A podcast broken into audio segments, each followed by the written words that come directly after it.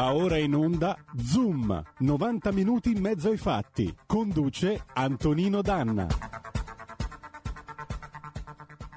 Amiche e amici miei, ma non dell'avventura, buongiorno! Siete sulle magiche, magiche, magiche onde di Radio Libertà. Questo è Zoom nella sua versione eh, ristretta del giovedì. Io sono Antonino Danna e naturalmente cominciamo subito la nostra trasmissione. Intanto due cose. Primo, date il sangue in ospedale, il sangue serve sempre, salverete vite umane. Chi salva una vita umana salva il mondo intero. Vedete che mi sono già messo nella posizione, nella postazione Sant'Almassi, come quando conduceva il TG2 nel 78. Dopodiché andate su radiolibertà.net, potete scriverlo con o senza accento, ho fatto la prova qualche notte fa, funziona uguale, cliccate su Sostienici e poi abbonati. Potete andare dai semplici 8 euro della nostra Hall of Fame fino ai 40 euro, tutte tempestate di diamanti del livello creator che vi permette di essere coautori e co-conduttori di un programma di una puntata eh, del programma da voi preferite dal, eh, col conduttore che voi più preferite. Allora, io saluto in plancia comando delle nostre magiche, magiche, magiche onde. Tra l'altro vi ricordo che ci potete vedere e sentire se avete la Smart TV, ci potete vedere sul canale 252 del digitale, del digitale terrestre. Eh, cominciamo subito la nostra trasmissione perché oggi è il 10 febbraio ed è il giorno del ricordo. Noi oggi ricordiamo le vittime delle foibe, dei partigiani titini e dell'indifferenza dello Stato italiano che a un certo punto, per imbarazzo, ha preferito tenere la boccuccia chiusa. Vergogna. È un esercito inoltre di 350.000 italiani, circa 350.000 nostri connazionali, che è stato costretto a scappare dall'Istria dopo il trattato di pace del 1947 e che è stato letteralmente depredato e spogliato. Di questo parleremo tra poco nel faccia a faccia con il cavalier Giorgio Tessarolo che è il vicepresidente dell'Associazione eh, delle Comunità Istriane che ho avuto il piacere di intervistare ieri. Eh, cominciamo subito con una canzone di Simone Cristicchi che all'esodo Giuliano Dalmata si è ispirato ed è Magazzino 18 del 2013. Andiamo.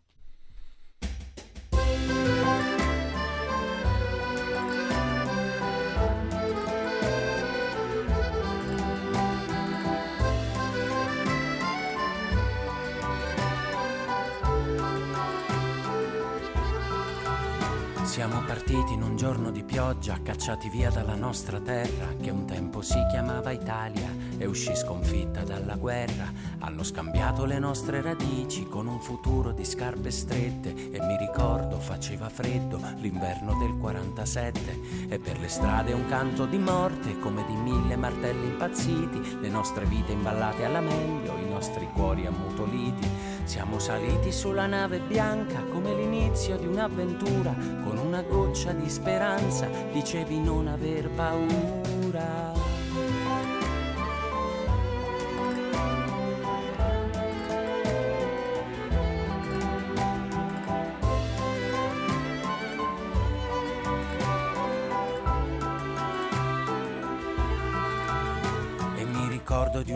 Gigante, della sua immensa tenerezza, capace di sbriciolare montagne, a lui bastava una carezza.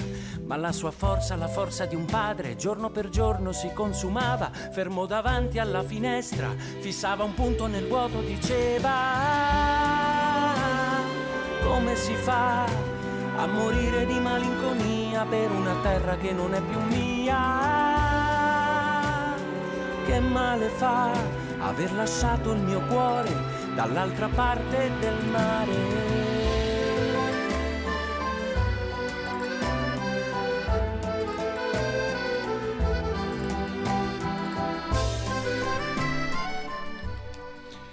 E rieccoci, siete di nuovo sulle magiche, magiche, magiche onde di Radio Libertà. Questo è sempre Zoom, 90 minuti in mezzo ai fatti. Antonino Danna al microfono con voi. Allora, adesso c'è il faccia a faccia.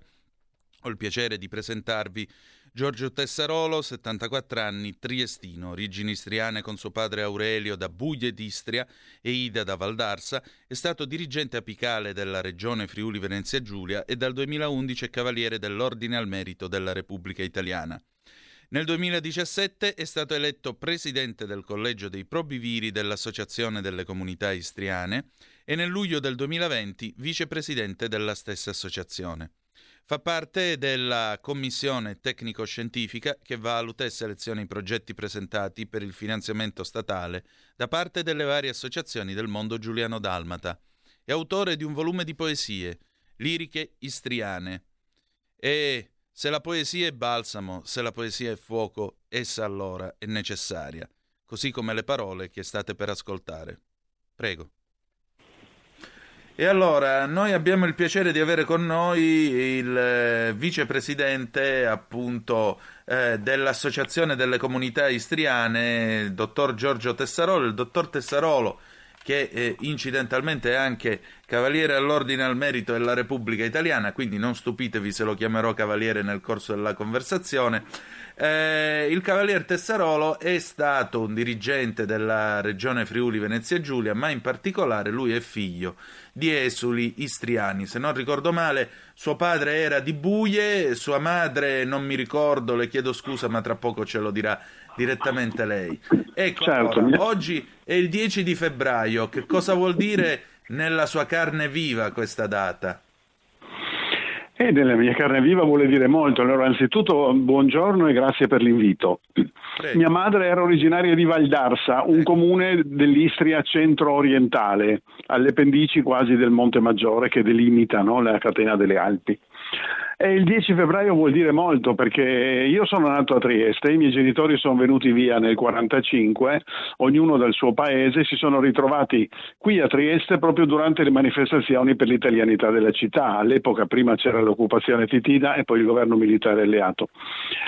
E, e, quindi eh, io sono nato a Trieste per cui non ho vissuto direttamente certe cose, però ho vissuto la sofferenza dell'insediamento nella nuova realtà nel senso che i miei, siccome mia madre era una persona molto orgogliosa e non ha mai voluto andare in un campo profughi, ha preferito per molti anni andare in subaffitto e abbiamo atteso fino al 59 per avere poi un'abitazione dell'opera Assistenza ai profughi giuliani dalmati, che era l'organizzazione istituita dal governo italiano per assistere gli esuli. E quindi io ho vissuto questa situazione diciamo, di disagio e, e naturalmente sono, queste sono cose che restano.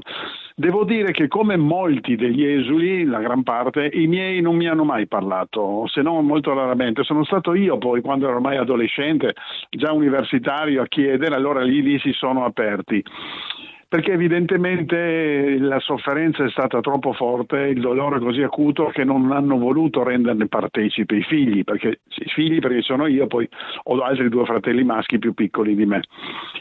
E quindi ho vissuto di riflesso questa situazione, però è chiaro che poi io ero un appassionato e sono tuttora di storia, ho voluto anche approfondire, ho chiarito tanti, tanti aspetti, eh, per cui per me il giorno di ricordo è una, una pietra miliare. E finalmente la considerazione da parte della Repubblica Italiana, dello Stato italiano, che c'è stata una parte dei suoi cittadini che ha subito violenze, sofferenze, sradicamento dalla propria terra dove erano per secoli, Nessuno ha mai voluto dire niente di questa situazione perché andava contro una certa vulgata e andava anche contro situazioni di carattere internazionale. Noi esuli e discendenti ci siamo trovati eh, purtroppo con la guerra fredda, con poi lo strappo che c'è stato di Tito con Stalin e quindi bisognava mettere una pietra tombale su queste questioni, non dovevano disturbare i manovratori. Per fortuna, dopo la caduta del muro di Berlino, le cose sono state sparigliate e quindi si è potuto finalmente parlare delle nostre vicende. Un'anticipazione c'è stata alla fine degli anni 90 nell'incontro che c'è stato tra tra Violante e Fini, cioè tra i due che maggiormente si erano contrapposti. E poi tutto finalmente si è concretizzato con la legge istitutiva del giorno del ricordo che è del 2004 che bisogna ricordare perché eh, poco viene ricordato che è stata approvata con una votazione quasi plebiscitaria. Poche decine di voti sono state contrarie. Quindi è evidente che a quel punto ormai la questione era entrata nella coscienza collettiva quantomeno dei rappresentanti del popolo che siedono in Parlamento che hanno ritenuto finalmente meritevole di memoria questa pagina occultata della storia italiana. Senta, io ho due domande in una per lei. La prima, sì. eh, lo Stato italiano, dopo avervi dato una casa, che altro ha fatto oltre a dimenticarvi? La seconda, perché c'è stata questa veloce rimozione dell'esul, del, della vicenda del vostro, dell'esilio Giuliano Dalmata e soprattutto delle foibe? Secondo lei? Allora, allora lo Stato italiano eh, ha fatto quello che ha potuto, perché dobbiamo riconoscere che non era preparato all'esodo, non aveva immaginato una tale portata, parliamo di 300.000 persone almeno, le fonti storiche oscillano fra 280.000 e 350.000. Eh, non era preparato a, all'afflusso di tante persone le quali avevano fatto una scelta veramente forte, cioè la scelta di abbandonare case, eh, attività professionali, i, i, propri cari nei cimiteri, eh, dopo essere state per secoli insediate in quei territori una popolazione autoctona, non come veniva detto da una certa storiografia jugoslava, coloni italiani venuti dopo la prima guerra mondiale, non c'è nulla di più falso. Quindi lo Stato ha fatto quello che ha potuto per quanto Veneta, riguarda... Mi scusi, al tempo... Mamma mia, era terra veneta, prima latina e Sbaglio bizantina, è no? pieno di leoni di San Marco da quelle parti. Eh, non sbaglio. Qualcuno l'hanno scalpellato, ma alcuni sono rimasti. Ah, ecco, allora ecco. E- sbagliavo. Prego, prego. sì, sì, sì. E, e quindi ha fatto quello che ha potuto, teniamo presente in quali condizioni si trovava l'Italia no? negli anni 45 e 50 e, e quindi c'è stato molto spontaneo, c'è stata poca organizzazione forse, ma molta buona volontà e molta, molta solidarietà umana. Poca organizzazione, me questo è uno dei nostri difetti endemici, però eh, ha fatto molto, ha creato questa associazione, mh, questa opera per l'assistenza ai profughi Giuliano Dalmati, quindi con collegi per far studiare i giovani che non avevano le possibilità economiche, molti erano anche orfani ovviamente a causa della guerra, e poi anni- da metà degli anni 50 ha cominciato a costruire delle case popolari eh, per gli esuli istriani, quindi insomma ha fatto, sì, po- possiamo dire che ha fatto. Dobbiamo anche dire quello che non ha fatto. Eh, gli esuli istriani, secondo il trattato di pace di Parigi, avrebbero eh, avuto, dover riconosciuto eh, il diritto alle loro proprietà. In realtà così non avvenne perché, come tutti sanno, la Jugoslavia era un regime comunista che non riconosceva la libertà privata, la proprietà privata e quindi eh, sostanzialmente incamerarono tutti i beni degli esuli. Poi per venirne fuori, siccome le- il trattato di pace aveva stabilito che l'Italia doveva risarcire la Jugoslavia per dei danni di guerra, a livello politico ci fu un accordo secondo il quale eh, l'Italia eh, pagava i danni di guerra con i beni di profughi istriani e naturalmente, di- naturalmente diventava debitrice nei confronti degli esuli di quelli che erano i loro beni. E niente, devo dire che dal 45 in poi non si è mosso quasi niente.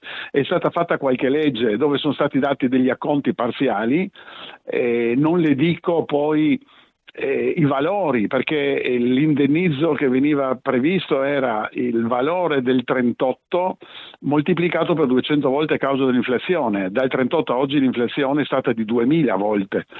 E I profughi dalla Libia, che quelli sì erano coloni, sono stati indennizzati prima e meglio degli istriani. E ogni volta c'è stato sempre il, discorso, eh vabbè, ma sai come si fa a giustificare adesso? Eh, è difficile la finanza pubblica, le varie situazioni. Certo, è difficile, ma come si è trovato il modo di essere solidali nei confronti dei terremotati di Avezzano, di quelli di Reggio Calabria, di altre calamità? Eh, siccome il conto di questa guerra perduta non mi pare sia giusto che lo paghino quelli che l'hanno già pagato una volta abbondantemente, dove il governo italiano doveva avere il coraggio e dovrebbe ancora, perché il problema è ancora sul tavolo, eh, di eh, dire a tutti gli altri cittadini italiani, signori, questi hanno pagato per noi e un minimo di indennizzo bisogna darglielo.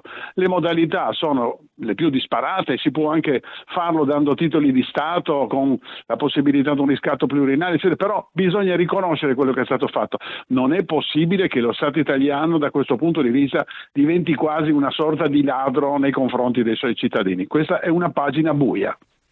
Eh, Cavaliere, senta, ma in tutto questo, eh, la violenza che tra l'altro hanno subito degli innocenti, gente che è stata buttata viva dentro le Sì, foibe, sì. eh, violenze inenarrabili, intere intere famiglie sterminate e uccise in nome dell'odio politico. Ecco, sì. ma per quale motivo per più di 50 anni? Perché io ricordo che delle foibe, io sono nato nel 1980, quindi attorno al 1995, quando ero al liceo, hanno cominciato a girare le videocassette di Combat Film, quella trasmissione che andava in onda sì, sì, su sì. Rai 1, credo se la ricorderà. Sì, sì, andava in onda no. a tarda ora, tra parentesi, eh, e cominciò tutto quel dibattito su De Felice, il cosiddetto revisionismo e così via. E sì, si cominciò sì, a parlare delle foibe. È stata la prima volta in cui io ho sentito usare l'espressione foiba, cosa che mai e poi mai avevo sentito in tutta la mia intera esistenza. Ecco, per quale motivo per più di 50 anni si è stati zitti su tutto questo? Eh, le ho detto prima brevemente, per ragioni di politica estera e di politica internazionale. Allora, le ragioni di politica inter- gli angloamericani che hanno occupato poi Trieste fino al 1954, fino a quando non si è risolta la questione, sapevano benissimo degli eccidi commessi dai titini però erano formalmente eh, co-belligeranti, formalmente, anche sostanzialmente, erano co-belligeranti e quindi non avevano interesse a tirare fuori nulla. Ma il problema di fondo era che nel 1948 ci fu il cosiddetto strappo di Tito, quando lui uscì dal Comintern e si, cosa, e si pose in contrapposizione a Stalin.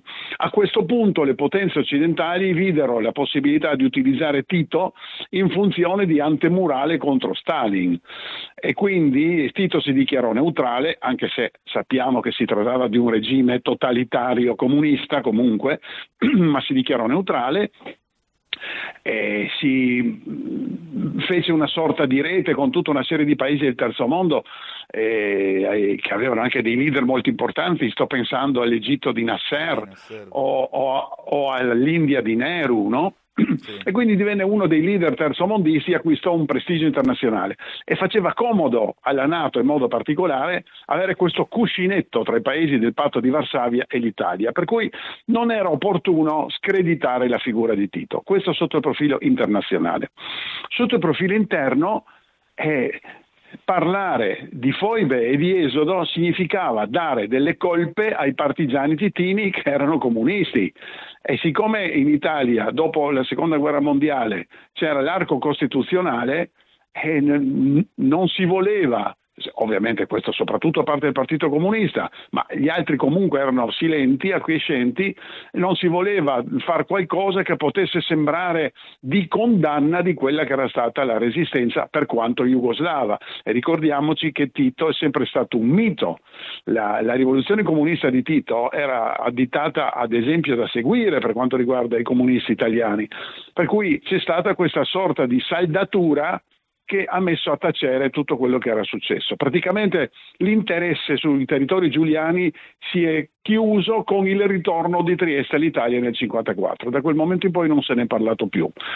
E poi naturalmente, secondo un certo clima, eh, addirittura parlare di patria sembrava che fosse nazionalista, perché dopo l'ubriacatura del periodo fascista di retorica patriottarda, addirittura parlare di patria sembrava di essere quasi fascisti, ma io ricordo a tutti gli ascoltatori che patria deriva da padre, è la terra dei padri. Chi non vuole bene alla terra dei propri padri? Bella domanda. Ma mi levi una curiosità. Eh, perché, come probabilmente succederà anche oggi dopo la messa in onda di questa intervista, perché quando si parla del giorno del ricordo e delle foibe c'è sempre qualcuno che magari ha 40-50 anni, quindi non ha, non ha combattuto la guerra e di queste cose ne sa poco e niente, che però fa la risatina, la battutina e dice e allora le foibe perché gli sembra sì. che questa sia in fondo una rivincita degli italiani di centrodestra contro quelli di centrosinistra che dovrebbero che si sentono o almeno secondo alcuni alcuni di essi probabilmente si sentono moralmente superiori rispetto a tutto questo. Perché? Ma beh, su questi aspetti c'è stata una strumentalizzazione politica da entrambe le parti. Io però vorrei distinguere. Non è che eh, le foibe l'esolo sono negate o non riconosciute eh, da una componente del centro-sinistra maggioritaria, quella più verso il centro, diciamo, sono combattute da una parte più estrema, erede di quella decina di parlamentari che ha votato contro a suo tempo. Perché? perché eh, è una sorta di prova vivente di quello che combinarono i partigiani comunisti. Per loro è come fosse una sorta di macchia su quella che è stata la resistenza titina, alla quale si sono eh, ispirati. Però quello che secondo me è più grave, perché eh, intanto questi aspetti non devono venire strumentalizzati né da destra né da sinistra. Giorno del ricordo significa che bisogna ricordare quello che è accaduto con rispetto e, av- e avendo la consapevolezza che comunque, piaccia o no, indipendentemente dalle proprie posizioni politico-partitiche, una pagina della storia italiana. Una pagina non scritta che adesso va scritta. Ma quello che mi colpisce molto tristemente è che l'accecamento, il furore ideologico impedisce quello che secondo me è l'aspetto più importante di questa giornata, cioè il ricordo delle foibe dell'Esodo e quindi la mancanza eh, di, solidarietà, di, solidarietà, umana, di pietà umana, che tuttora persiste da parte di alcune frange estreme che sono fortunatamente minoritarie, la mancanza di questi sentimenti verso dei loro connazionali costretti ad abbandonare tutto e a pagare più di tutti gli altri italiani per una guerra insensata e perduta. E questo è il problema, è che bisogna riconoscere che si tratta di questo. Dopodiché ognuno può fare le sue valutazioni storiche sul contesto generale, le cause remote, prossime, occasionali, ma sul fatto in sé, l'esodo e le foibe, e questo è un fatto indubitabile. Dovrei dire ancora una cosa, forse, ma questa è una mia considerazione, L'esasperazione da parte di certe frange estreme eh, è legata anche al fatto che, per ragioni che sono intuibili, perché le foibe colpiscono molto l'immaginario collettivo, la crudeltà, eccetera, e sono quelle che maggiormente accusano i partigiani di Tito, e questo probabilmente eh, ha suscitato questa reazione di autodifesa. Io però vorrei dire una cosa. È giusto sottolineare entrambe le cose, gli aspetti, ma io mi permetterei di dire le foibe sono un crimine, ma la tragedia è l'esodo, perché significa che coloro che hanno abitato da duemila anni quei territori sono stati costretti ad andare via con la forza. A loro è stato impedito sostanzialmente con violenze, minacce, pressioni. Come diceva un vecchio signore della nostra associazione, parlando in dialetto istroveneto, è facile, quando gli chiedevo ma non si poteva fare niente, non si poteva star, non si poteva rimanere, perché c'erano pressioni di tutti i tipi, perché bisognava fare in modo che venisse cancellata ogni presenza italiana. Per cui, ripeto, eh, si è molto enfatizzato il, il, discorso delle foibe, perché colpisce, no? sono fatti anche dei film, eccetera però le foibe sono un crimine contro l'umanità. La tragedia del popolo eh, che ha colpito soprattutto quelle migliaia di persone che eh, purtroppo hanno fatto quella triste fine, ingiustamente. Stai ascoltando Radio Libertà. La tua voce libera, senza filtri né censura. La tua radio ma la tragedia è la cancellazione di una presenza che, de- che derivava dal 180 a.C., da quando i romani conquistarono quei territori e istituì poi Augusto la decima Regio Venezia e Istria, quindi duemila anni di storia eh, che dovevano avere un peso e che sono stati completamente annullati dalle decisioni del Trattato di pace di Parigi, che ancora una cosa vorrei dire, eh, come dopo la prima guerra mondiale, al di là della retorica, la di, l'autodecisione dei popoli, tutte queste belle cose che si dicono ma non si applicano, non ci fu eh, un discorso eh, di, di, autodecisione. Ricordo che gli angloamericani nei primi mesi del 1945 avevano approvato la Carta Atlantica nella quale si parlava di autodeterminazione dei popoli. Questo non accadde per gli istriani e per i cittadini di Zara e di Fiume. Eh, perché ci fu una politica di potenza, Tito era aiutato da Stalin, gli occidentali non vollero del tutto eh, cancellare questa sua avanzata, per cui il discorso eh, fu, fu, così, non si volle mai nemmeno allontanamente accennare al plebiscito, eh, il quale avrebbe salvato, a mio parere, almeno l'Istria occidentale, dove la parte costiera istriana era compattamente italiana. Tra l'altro mi permetto anche di pensare che nel caso di un plebiscito anche qualche cittadino dell'Istria interna di lingua croata, anticomunista, perché i contadini non sono per loro natura comunisti, avrebbe preferito votare per l'Italia piuttosto che per la Jugoslavia. Ma questo, questo sono se e ma, la storia si sa che con i se e con i ma non si fa. Ecco, proviamo a guardare invece a quello che è stato dopo. Una domanda di carattere personale e poi una, diciamo, di carattere storico. I suoi genitori sì. sono mai ritornati in Istria insieme a lei? Hanno mai fatto eh, questo viaggio insieme a lei? E la seconda domanda che le pongo è: e oggi qual è la situazione di voi esuli e qual è la situazione di chi vive in quella che era l'Istria italiana?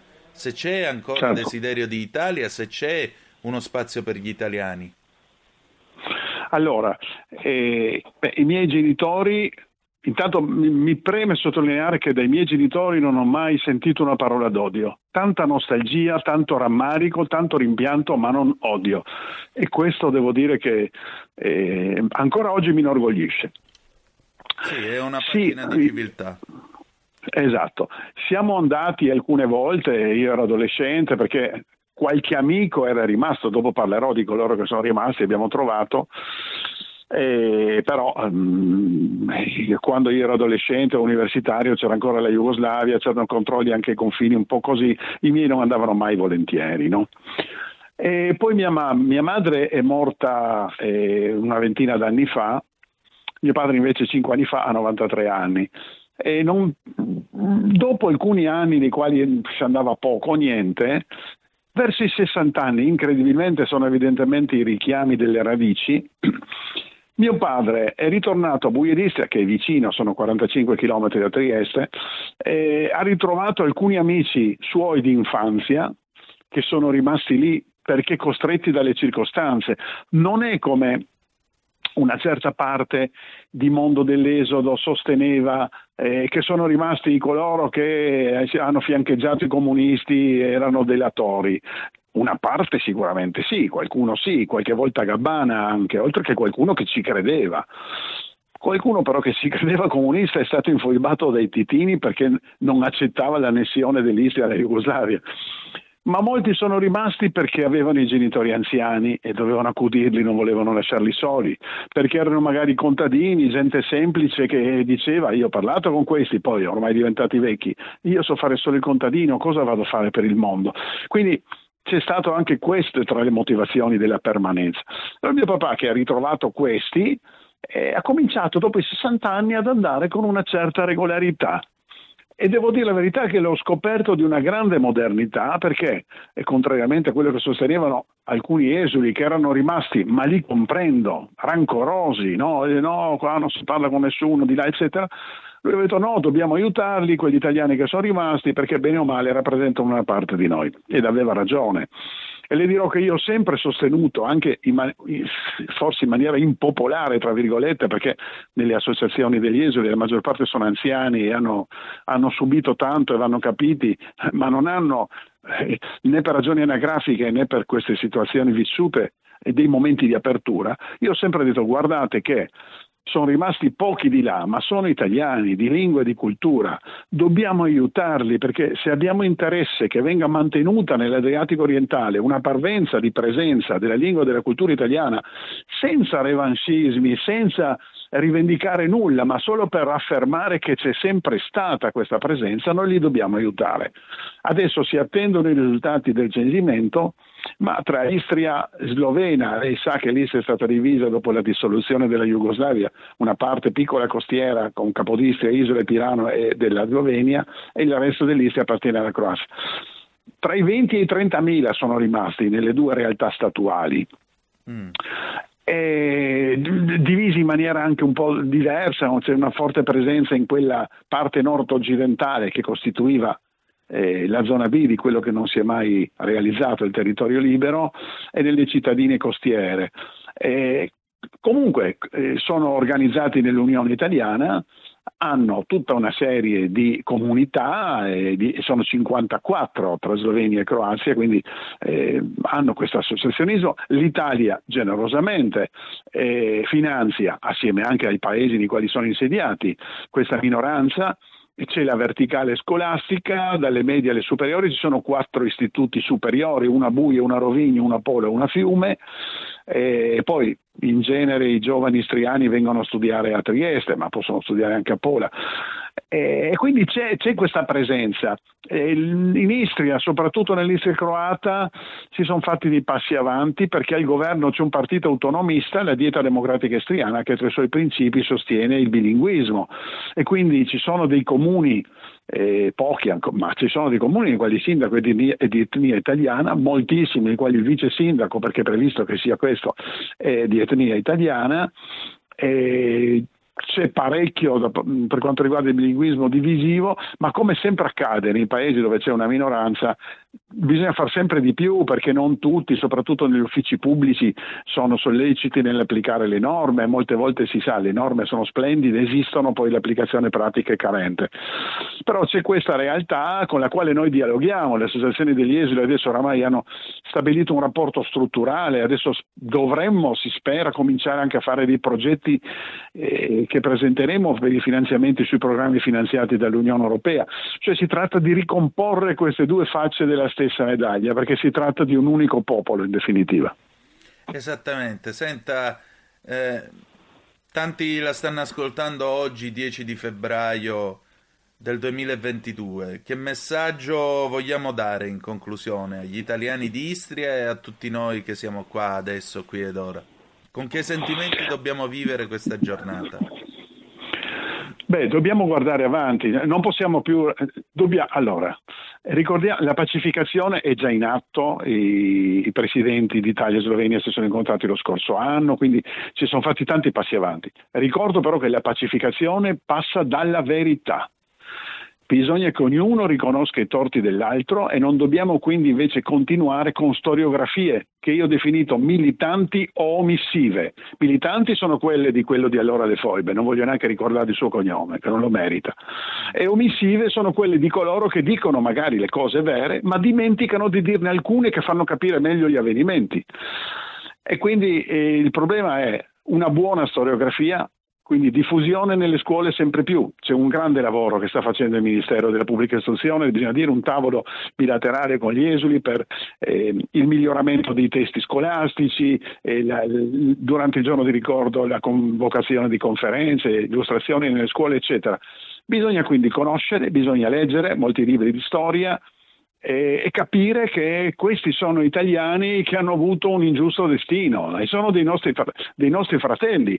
Eh, in fondo eh, un sentimento di, di, di, di pietà, di, condivisione, di solidarietà umana credo non si debba negare a nessuno, meno che mai dovrebbe essere negato dei connazionali. E quindi bisogna andare avanti. Una cosa però, ho notato che di questo poco si è parlato da parte degli storici. Sono, sono, convissuti in, parte, in pace le popolazioni di etnia slava italiana per secoli, è stato l'impero austro-ungarico che ha fomentato nella logica del divide et impera gli odi etnici. Quindi non è, e questo vorrei anche lanciare un messaggio agli ascoltatori, così possono interpretare anche le vicende varie storiche, non è che tutto è cominciato nel 43 e nel 45 come una parte della politica italiana, della, stor- della storiografia e delle situazioni degli esuli vuol dire. Non è nemmeno però cominciato de- dal fascismo, come un'altra parte della politica italiana vuol far risalire il tutto e dire che è stato quindi un regolamento di conti. Tutto è iniziato con le rivoluzioni nazionali in Europa del 48 e del 49, ma soprattutto per quanto riguarda l'Istria e la Dalmazia, col Consiglio della Corona dell'impero austro-ungarico del 12 novembre 1866, quindi poco dopo la conclusione della terza guerra di indipendenza, quando l'imperatore Francesco Giuseppe dette disposizioni che sono molto dure, si può andare sui siti e cercare Consiglio della Corona 12 novembre 66, eh, ottobre 66 e, e, tutti possono vedere eh, la spietatezza e la durezza quando disse bisogna assolutamente conculcare da, dalla zona del litorale, che sarebbe l'Istria della Dalmazia, l'elemento italiano a favore dell'elemento slavo e tedesco. Cosa significò? Significò una massiccia eh, la, l'invasione di, soprattutto di slavi ovviamente del retroterra e quindi l'impero strungarico mandò a Trieste in Istria funzionari pubblici, postini, cioè ferrovieri, insegnanti, tutti di etnia slava, ad alterare quello che era l'equilibrio, quindi a creare odi e tensioni. E la, la, per gli accordi che c'erano tra l'impero strungarico e la Santa Sede, era l'impero strungarico che designava i vescovi e i preti con, la, con l'assenso della Santa Sede, non il contrario. Certo. E quindi dappertutto, eh, nelle campagne, nei paesi, preti slavi, i quali alteravano i registri di Stato civile slavizzando le generalità, perché all'epoca dell'impero austro-ungarico eh, i registri parrocchiali facevano fede di documenti di Stati civili. Quindi da lì è cominciato il tutto. Bisogna riconoscere che è stato, questa è stata la scintilla. Pensate che mentre in Istria non è stato facile deitalianizzarla nell'Ottocento, perché era una forte componente italiana, in Dalmazia, dove era più sparsa, nell'arco di vent'anni la presenza italiana è passata dal 20% al 2%. E quindi questo dà anche un'idea no, di come siano state le cose. Perché il discorso di fondo è questo. Si, tra- si, è trattato, dopo le rivoluzioni della metà dell'Ottocento, di due risorgimenti nazionali che insistevano sullo stesso territorio, ognuno dei quali lo rivendica- rivendicava esclusivamente per sé. Se non si parte da questo assunto non si comprende il dipanarsi degli avvenimenti successivi. Ed è un invito allo studio che raccogliamo molto volentieri. Grazie. Grazie a lei e grazie a tutti gli ascoltatori per la pazienza che hanno avuto nell'ascoltarmi. E rieccoci, siete di nuovo sulle magiche, magiche, magiche onde di Radio Libertà. Questo è sempre Zoom, 90 minuti in mezzo ai fatti. Antonino Danna al microfono con voi. Credo che le parole del vicepresidente Tesserolo dell'Associazione delle Comunità Istriane siano state quanto mai esemplari e chiare, visto e considerato il giorno che noi stiamo celebrando e il dolore che eh, naturalmente porta tutta questa vicenda. Infatti vedo che ci sono dei commenti anche sulla nostra pagina Facebook, voglio salutare Elena Mozzini e Anna Maria Corradini, guai dimenticare, sì, guai dimenticare, guai dimenticare che questo è stato. E allora adesso è giunto il momento, come ogni giovedì, eh, della bravissima Gemma Gaetani, la nostra ragazza di campagna. Eccoci. La ragazza di campagna con Gemma Gaetani.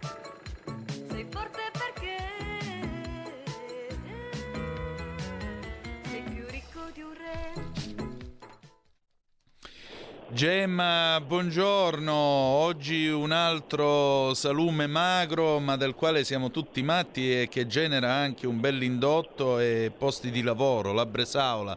Ben trovata.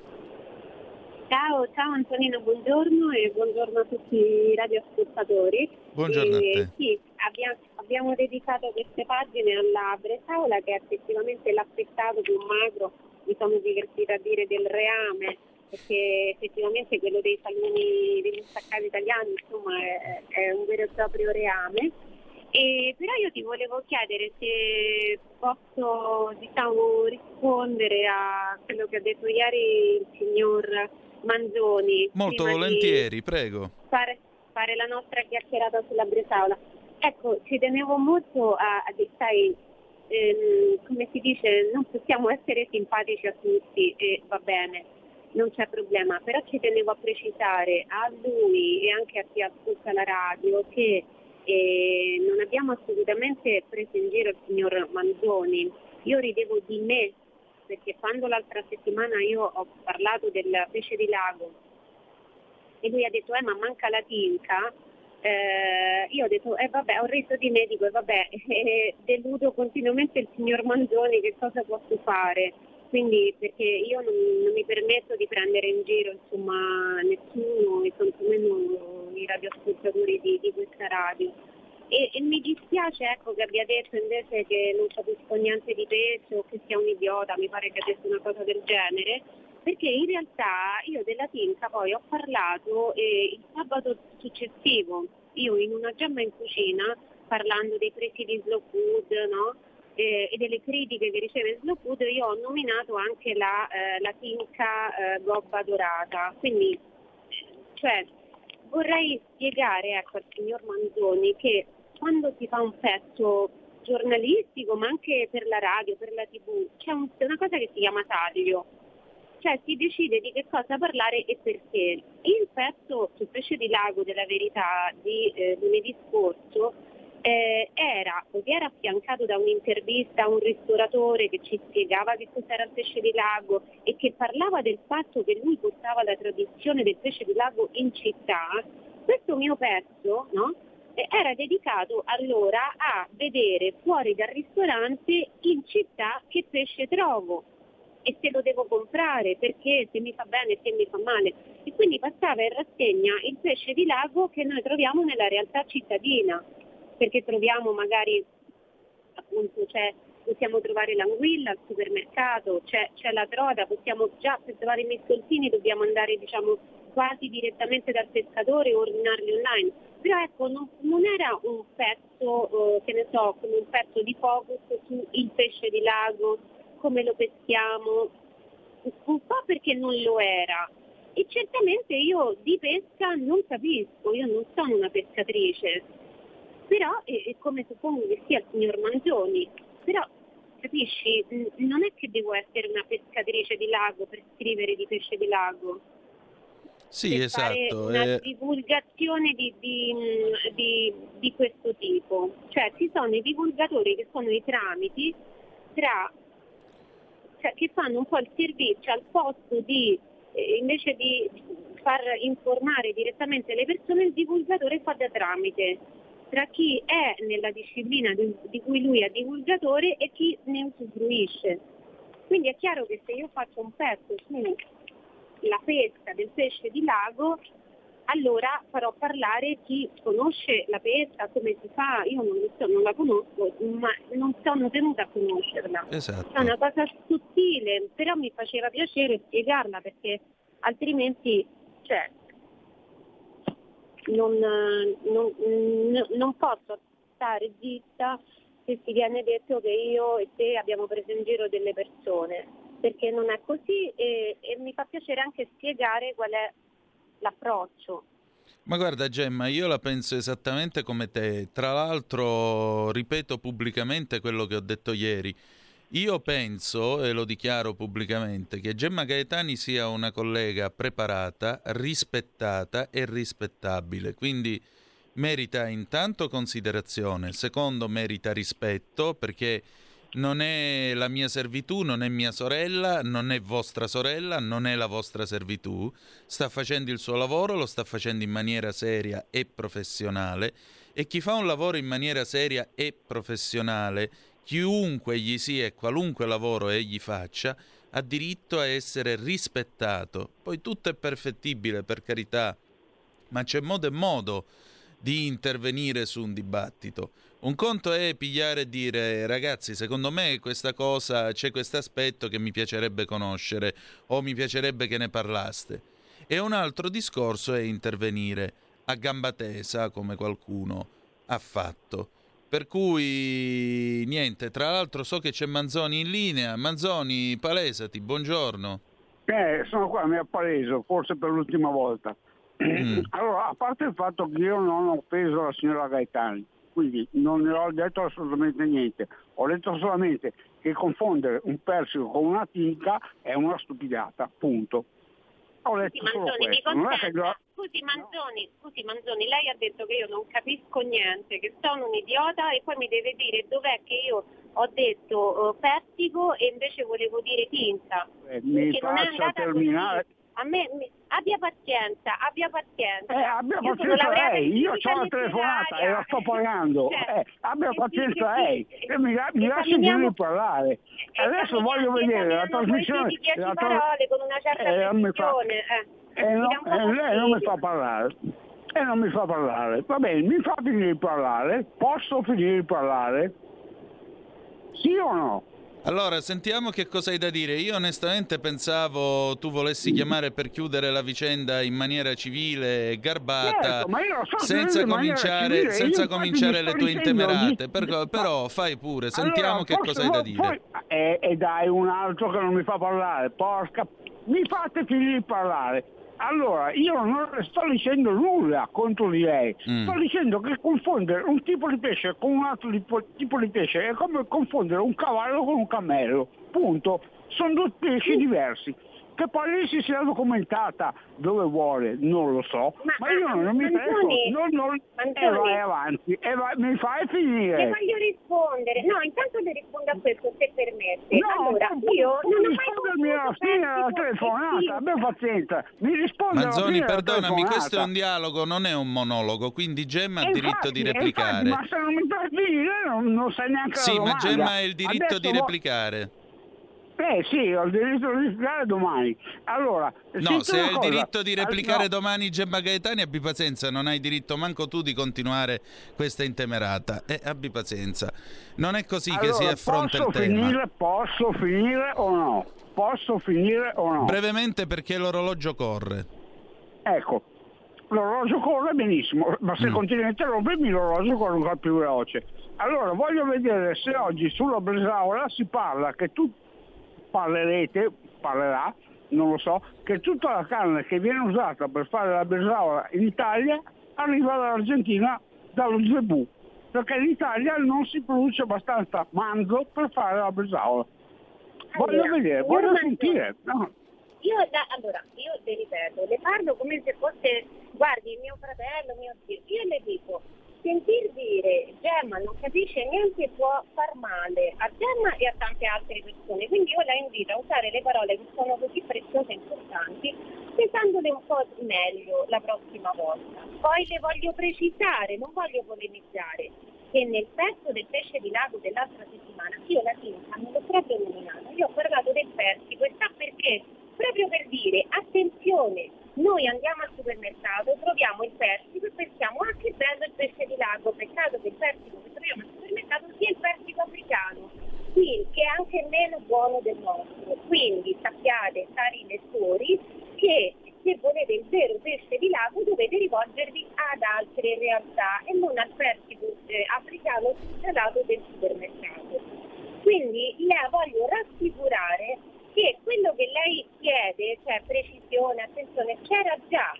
E quindi secondo me quel modo un po', un po' eh, appunto un, poco gentile di sintetizzare quello che io avevo detto che io avevo fatto mi ha fatto male, perché esistono le sensibilità anche delle persone. Poi la voglio rassicurare, lei lo avesse letto potrebbe essere bello contento questa mattina, perché eh, il pezzo di La Bresaola per lo più parla di questo. Io sto a una gemma in cucina, sto passando in rassegna proprio le etichette, il DOC, l'IGP, l'STG, il FAT, e per- proprio per dire, ma è vero quello che ci dicono, noi capiamo che è tutto italiano, ma quando poi lo compriamo è davvero così? Per esempio, io l'ho già scritto nel pezzo, ho intervistato un produttore e ho chiesto a un produttore perché non fai la bresaola con la carne italiana, l'ho chiesto a una ristoratrice senza polemica, perché siamo in democrazia, ci sono le leggi che permettono di fare questo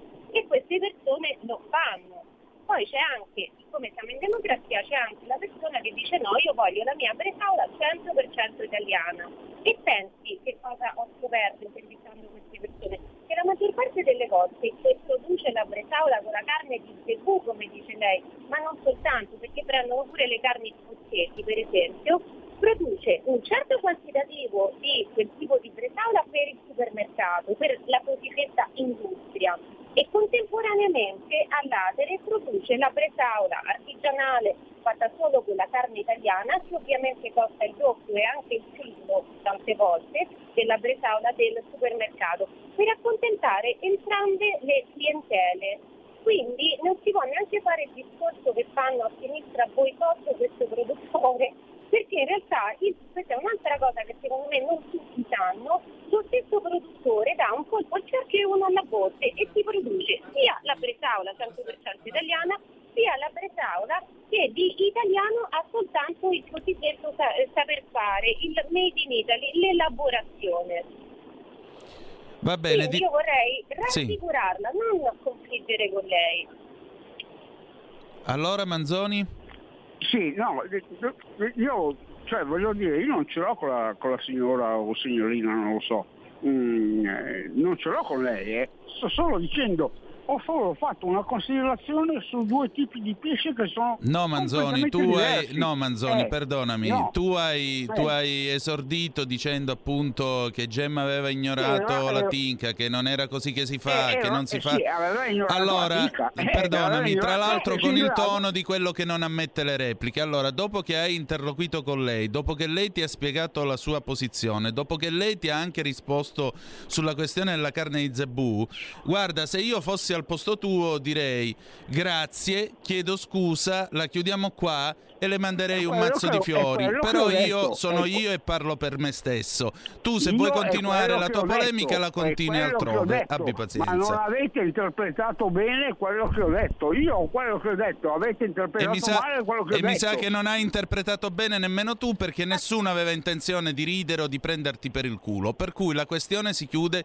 qui. E mi sarebbe piaciuto sentirti dire da te grazie, la cosa è qui, ci si- non ci siamo capiti, me- chiedo scusa, finiamola qua. Però Scusate, vedo che posso- questo posso non è un intervenire? concetto che ti entra. Scusatemi, Eh. Scusatemi, posso intervenire io? Sì, prego. che- allora, eh, sai, poi penso che ci siamo capiti, cioè secondo me il signor Manzoni ha capito che mh, noi facciamo questo lavoro davvero con tanta serietà e portando noi le domande che poi le persone normali al supermercato si fanno, perché noi siamo quelle persone, quindi io sono felice che questo oh, qui pro quo, questo fraintendimento sia servito a darmi l'opportunità di dire questa cosa, perché mh, è, è molto importante secondo me, cioè, questa radio questa particolarità che si sente tanto la democrazia, perché Manzoni può chiamare, può dire Gemma non capisce niente Gemma parla e dice fammi capire perché secondo te non capisco niente, guarda ti spiego questo,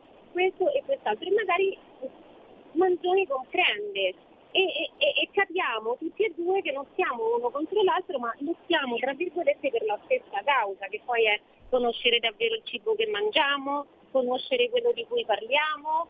Quindi io sono contenta Antonino, che- cioè per me la cosa è chiarita e, e non è che siamo amici perché io non conosco il signor Manzoni ma eh, sono felice di questo, di questo chiarimento, felicissima anche di aver eh, finalmente potuto dire guardi sì, certo che ho chiesto della Bresaola perché non è fatta in Italia, anche perché eh, ora non so bene il signor Manzoni, però guarda che tanti al supermercato, ma veramente tanti, dicono vabbè IGP vuol dire che è italiana. E invece no, e invece no, perché noi adesso dobbiamo, io per scherzo l'altro giorno dicevo, dobbiamo prendere la laurea in fare la spesa, nel senso che uno deve andare con la lente di ingrandimento, innanzitutto perché sono scritte sulle, ci sono le etichette con a, a carattere 1 è scritto una cosa importante, che cosa contiene, cosa non contiene, da dove viene. Tante volte non è scritto, tante volte c'è appunto la sigla, tu pensi che significhi qualcosa ma in realtà significa un'altra cosa.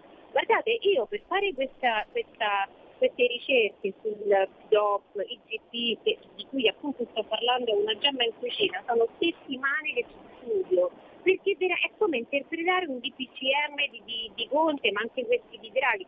Cioè è, un- è veramente diventato molto difficile fare la spesa e mh, diciamo usufruire di quella ovvietà, no? uno dice sono in Italia, mangerò italiano, no, no, perché questo per esempio dell'IGP è un tema quasi da, cioè anche i filosofi dovrebbero parlarne, perché posso considerare italiana tipica dell'Italia e di una zona dell'Italia, una cosa che lì viene soltanto elaborata ma non prodotta? Per alcuni sì, per alcuni sì, eh, rispondono sì, altri rispondono no. Il produttore ci ha risposto e anche la ristoratrice, l'abbiamo intervistato, che bresa- le carni, gli animali per fare le bresaole eh, per tutto il mercato italiano della grande distribuzione innanzitutto in Valtellina non ci sono. Quindi è una questione matematica. Allora le scelte sono due. O la bresaola ridiventa un prodotto locale, io l'ho scritto anche nel pezzo, la produzione localista si deve accontentare di un consumo localista. Perché eh, eh, non è possibile avere la, la- la- la botte piena e la moglie, ubriaca. Eh, perché non puoi pensare, per alcune cose è possibile, Per esempio è possibile per il parmigiano, ma perché? Perché per produrre una bresaola tu devi prendere un pezzetto del vitello, per produrre invece il latte per fare il parmigiano e l'animale diciamo, viene eh, ogni giorno, eh, è una specie di serbatoio diciamo, di latte che viene prodotto ogni giorno, invece questa parte del, che serve per fare una bresaola tu devi macellare l'animale, quindi capisci che un, ci vuole, eh, c'è un, un, un movimento no, di risorse, di materia prima diverso che poi va avanti e diciamo, frutta di più per quanto riguarda il latte, frutta molto di meno, no? In virtù del tempo diciamo, che l'animale deve, essere, deve nascere, crescere, eccetera, eh, per quanto riguarda la bresaola. Quindi io cerco sempre di mettermi, io cerco di avere questo figlio, cioè di non andare lì con una posizione precostituita e dire a questi ma scusate, eh, cioè, che bresaola italiana sarebbe. Eh, scusami Gemma, dobbiamo andare un attimo in pausa, dopodiché ritorniamo anche perché c'è una telefonata per te di un ascoltatore che ti vuole chiedere una cosa. Torniamo subito. Sì. Stai ascoltando Radio Libertà. la tua voce libera, senza filtri né censura. La tua radio.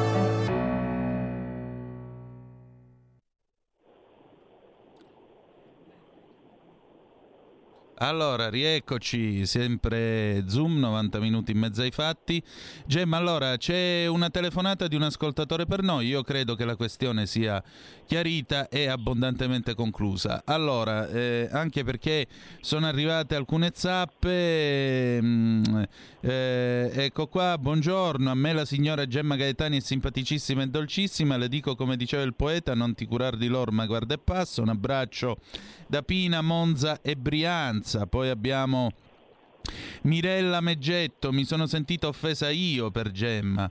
Eh, complimenti e un abbraccio a Gemma, Giovanni. E poi c'è Walter. Come disse Sacchi, per essere buon fantino non si deve essere stati cavallo.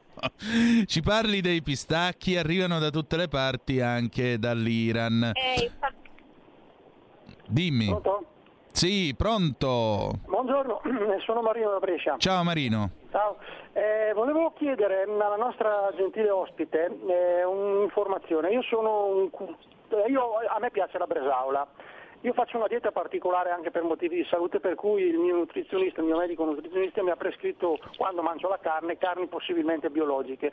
Purtroppo in ambito commerciale, voglio dire al supermercato, io trovo il bresaola di ogni genere, ma con un sacco di cose che veramente vorrei evitare. Anche quella biologica, io ometto il nome della marca, ce n'era una sola che praticamente era soltanto carne e qualche aroma naturale, adesso ci ha preso il vizio di metterci dentro destrosio e altre porcherie che preferirei non, non voler vedere nelle, in certi affettati. La signora può darmi qualche dritta magari come fare per cercare di trovare una bresaola biologica? A me non interessa tanto l'origine, eh, sono sincero, a me interessa che la, la- la carne sia biologica e con meno cose possibili aggiunte.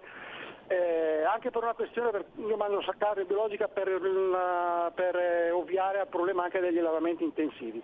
Grazie, ascolto, ascolto in diretta per evitare, per evitare come si dice, di, di occupare la linea eccessivamente. Sì, infatti c'è una seconda telefonata che prendiamo subitissimo, poi la risposta di Gemma e dopo chiudiamo perché c'è Fabrizio Graffione in coda. Prego, pronto chi è là?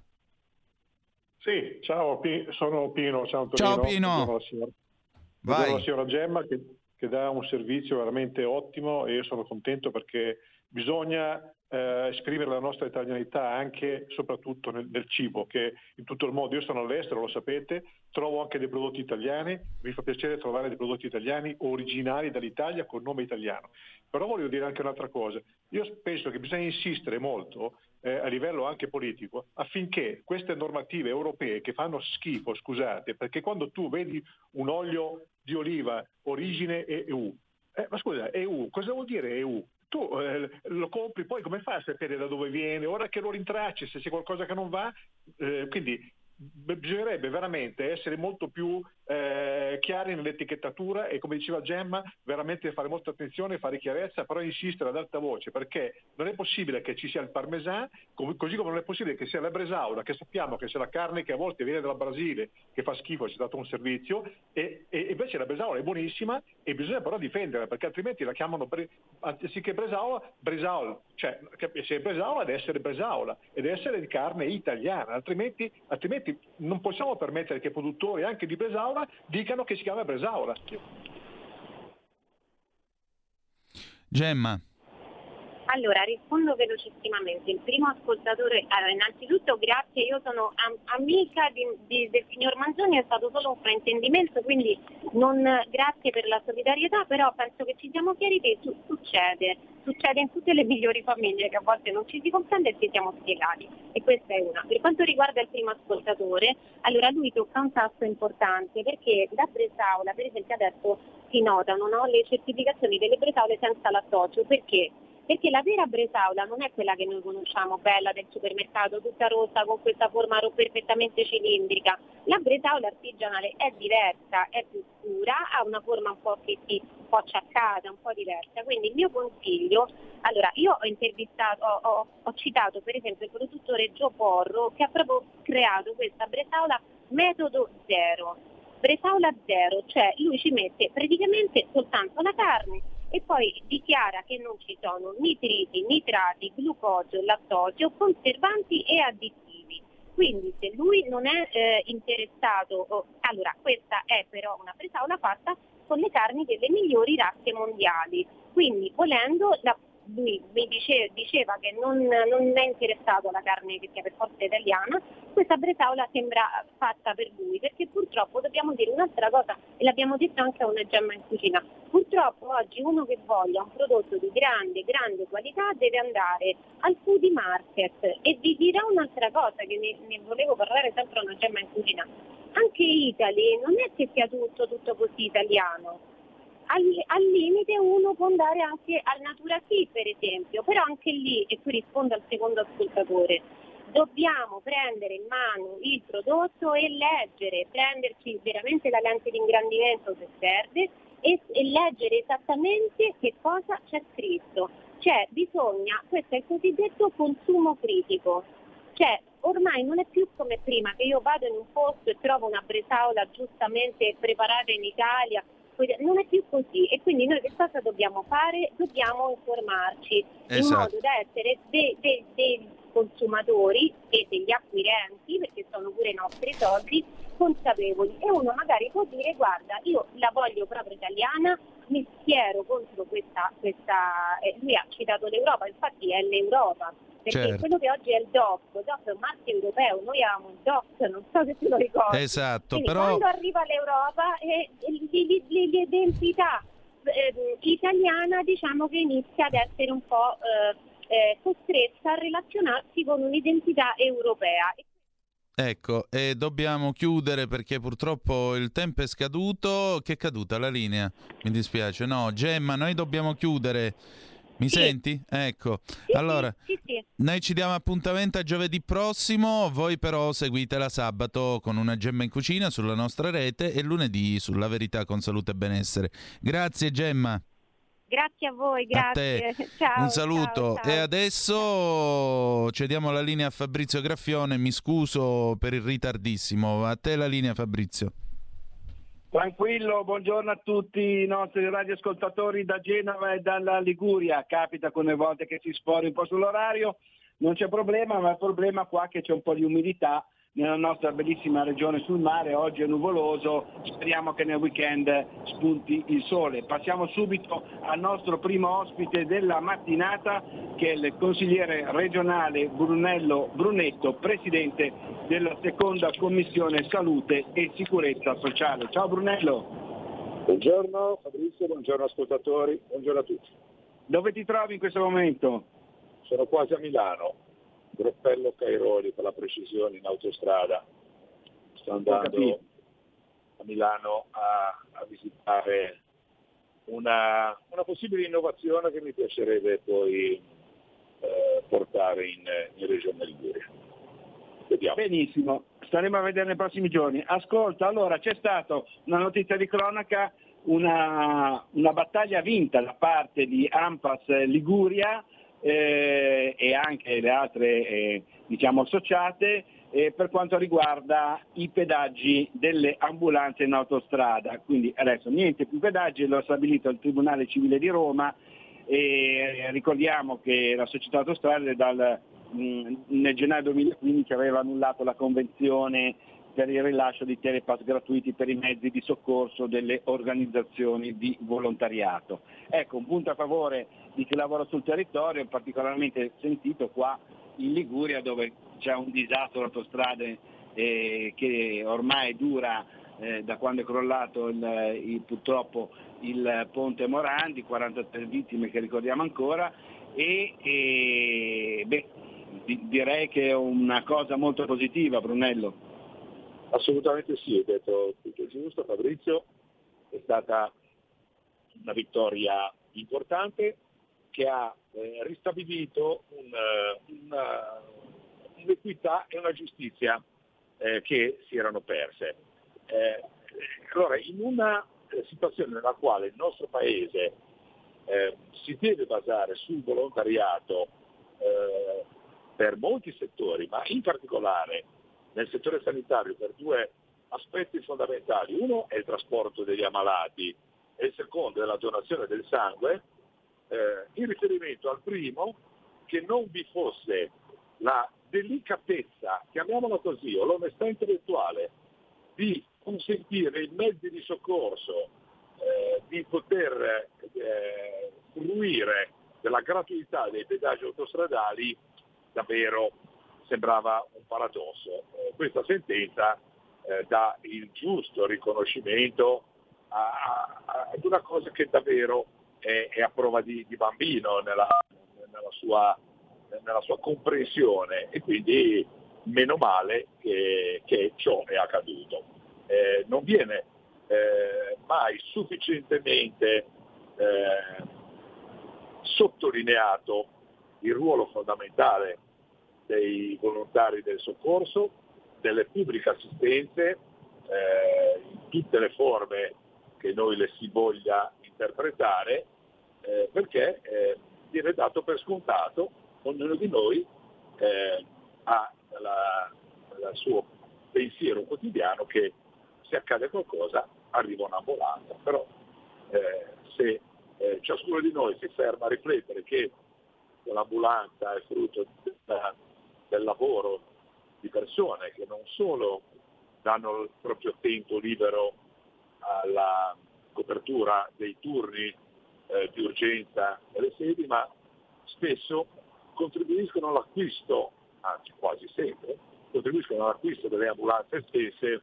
organizzando eventi o comunque girando tutti i proventi che derivano, eh, tolte le spese, dall'attività ordinaria e, e urgenza. Quindi insomma direi che eh, questo eh, quantomeno ha rimesso un attimino eh, in ordine eh, l'aspetto delle spese dei pedaggi autostradali.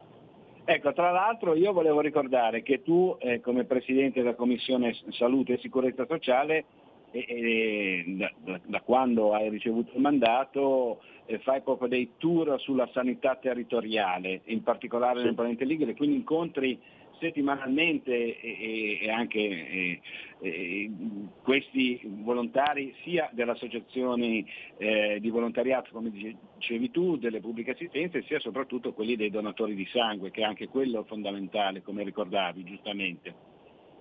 Esatto, ma dunque da quando sono eh, stato nominato, eh, eletto Presidente della Commissione, ho iniziato dei tour territoriali, eh, ovviamente non prima di aver incontrato i vertici regionali e provinciali sia delle pubbliche assistenze, sia di Croce Rossa ovviamente, sia eh, dell'Associazione eh, Donatori di Sangue. Nel mio passato c'è anche un ruolo di eh, direttore sanitario di un sottocomitato di una Croce Rossa e poi da, da, da tantissimi anni sono direttore sanitario di un AVIS, di un centro di, di raccolta del mio comune, quindi sono anche bene a conoscenza delle problematiche. E incontrare nelle periferie tutte queste realtà significa capire anche cosa ci sia dietro. E dietro c'è davvero lavoro di donne e uomini eh, che eh, donano il proprio tempo eh, a favore eh, di altri, perché è un segno di, di altruismo, e, e, che lo fanno così, proprio per, per amor di, di, di volontariato. E, dobbiamo, e dovremo ricordarcene molto più spesso. Io domenica mattina, prossima avventura, sarò a Loano, nella mensile periodica raccolta di sangue, a, a, ricoprire il mio ruolo di direttore sanitario, a donare a mia volta, perché è la mia scadenza trimestrale, e, e quindi a, a, condividere con tutti gli altri volontari una giornata di, di, di, di volontariato e di, e di un gesto prezioso qual è la donazione di una sacra di sangue. Benissimo, ti ringraziamo, oggi siamo un po' col tempo tiranno e ti salutiamo e ti auguriamo buona giornata. Ciao Brunello. Bene, a voi tutti, buona giornata, ciao. Ciao, grazie ancora al nostro consigliere regionale Brunello Brunetto, presidente della seconda commissione salute e sicurezza sociale. Cambiamo pagina e passiamo da Loano, da Savona a Genova con il nostro consigliere regionale Alessio Piana che è il presidente della commissione attività produttive. Ciao Alessio, sei in linea? Ecco Fabrizio, Alessio per il momento non risponde, probabilmente sarà impegnato in qualche riunione, ma abbiamo già subito in linea Davide Rossi.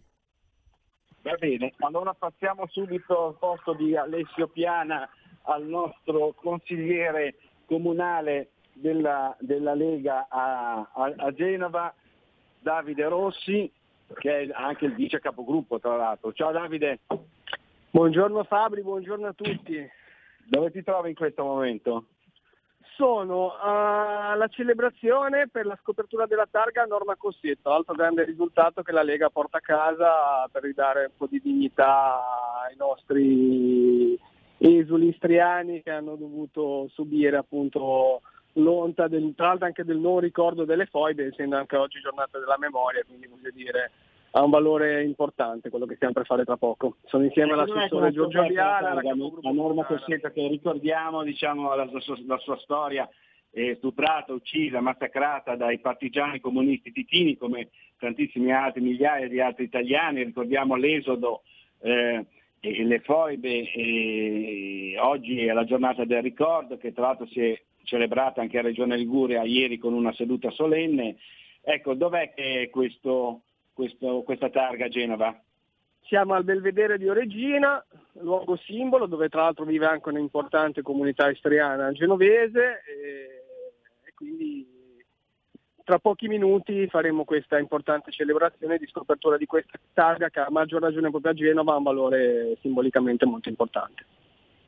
Certamente. Allora, cambiamo pagina anche con te un attimino e parliamo eh, del territorio. Magazzini del Sale, riqualificazione è avvenuta in attesa però dello sgombero del centro sociale Zapata dopo che è stato sgomberato il centro sociale Terra di Nessuno a Lagaccio e poi alcuni rimasugli anche a Granarolo, a Genova Granarolo. Ecco, Magazzini del Sale a San Pier d'Arena insomma un edificio importante per la delegazione. Assolutamente sì, parliamo di un edificio vincolato a livello storico, eh, erano appunto i vecchi magazzini del sale che hanno anche un valore importante proprio per l'economia, hanno avuto un valore importante per l'economia e la storia della città e del quartiere. Eh, questo manufatto è stato restaurato, è costato quasi 3 milioni di euro, un recupero sostanziale le, a livello generale sia di interni che di esterni, fatta eccezione appunto degli spazi occupati da 25 anni del centro sociale è stato fatto un bando per l'assegnazione del, del lato diciamo, eh, a nord del, dei magazzini, che è quello dove poi verrà eh, edificata, diciamo, predisposta una palestra, un'area funzionale a, a, disposizione del quartiere. Speriamo che anche lì questo bando possa portare una valorizzazione 365 giorni l'anno H24 di questo spazio, che è centrale proprio nel cuore del, del quartiere. E altrettanto importante però che appunto, visto che sono stati spesi soldi pubblici e eh, vi è stata una valorizzazione fondamentale, questi, questi lavori non vadano persi, non vengano magnificati, lo chiede il quartiere, lo chiedono i residenti, lo chiedono gli operatori commerciali. È arrivato il momento di, visto che tra l'altro anche, sono anche debitori di oltre 60 mila euro di canoni non versati all'amministrazione di questa occupazione, vengano allontanati dal quartiere e si, e si proceda come si è fatto per il, per il Terra di Nessuno a restituire questi spazi al territorio. Benissimo, ti ringraziamo, dobbiamo stringere, non abbiamo più tempo perché siamo partiti un po' in ritardo e ti auguriamo buona giornata e buon lavoro. Ciao Davide. Grazie a voi. Grazie ancora al nostro consigliere comunale e vice capogruppo della Lega in Comune a Genova, Davide Rossi, e passiamo subito al nostro consigliere regionale Alessio Piana, presidente della terza commissione attività produttive. Speriamo che sia in linea stavolta. Ciao Ale. Non c'è.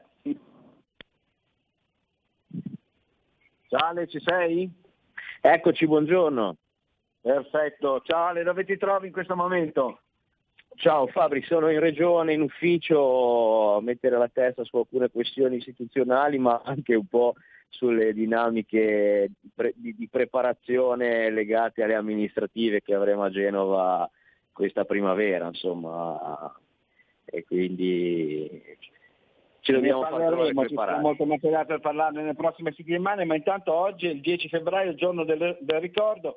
Abbiamo sentito Davide Rossi che ci ha detto che oggi a Genova, stamane, proprio in diretta, eh, è stata scoperta una targa in ricordo di Norma Cossetto, uccisa, stuprata, massacrata dai comunisti titini, dai partigiani comunisti titini.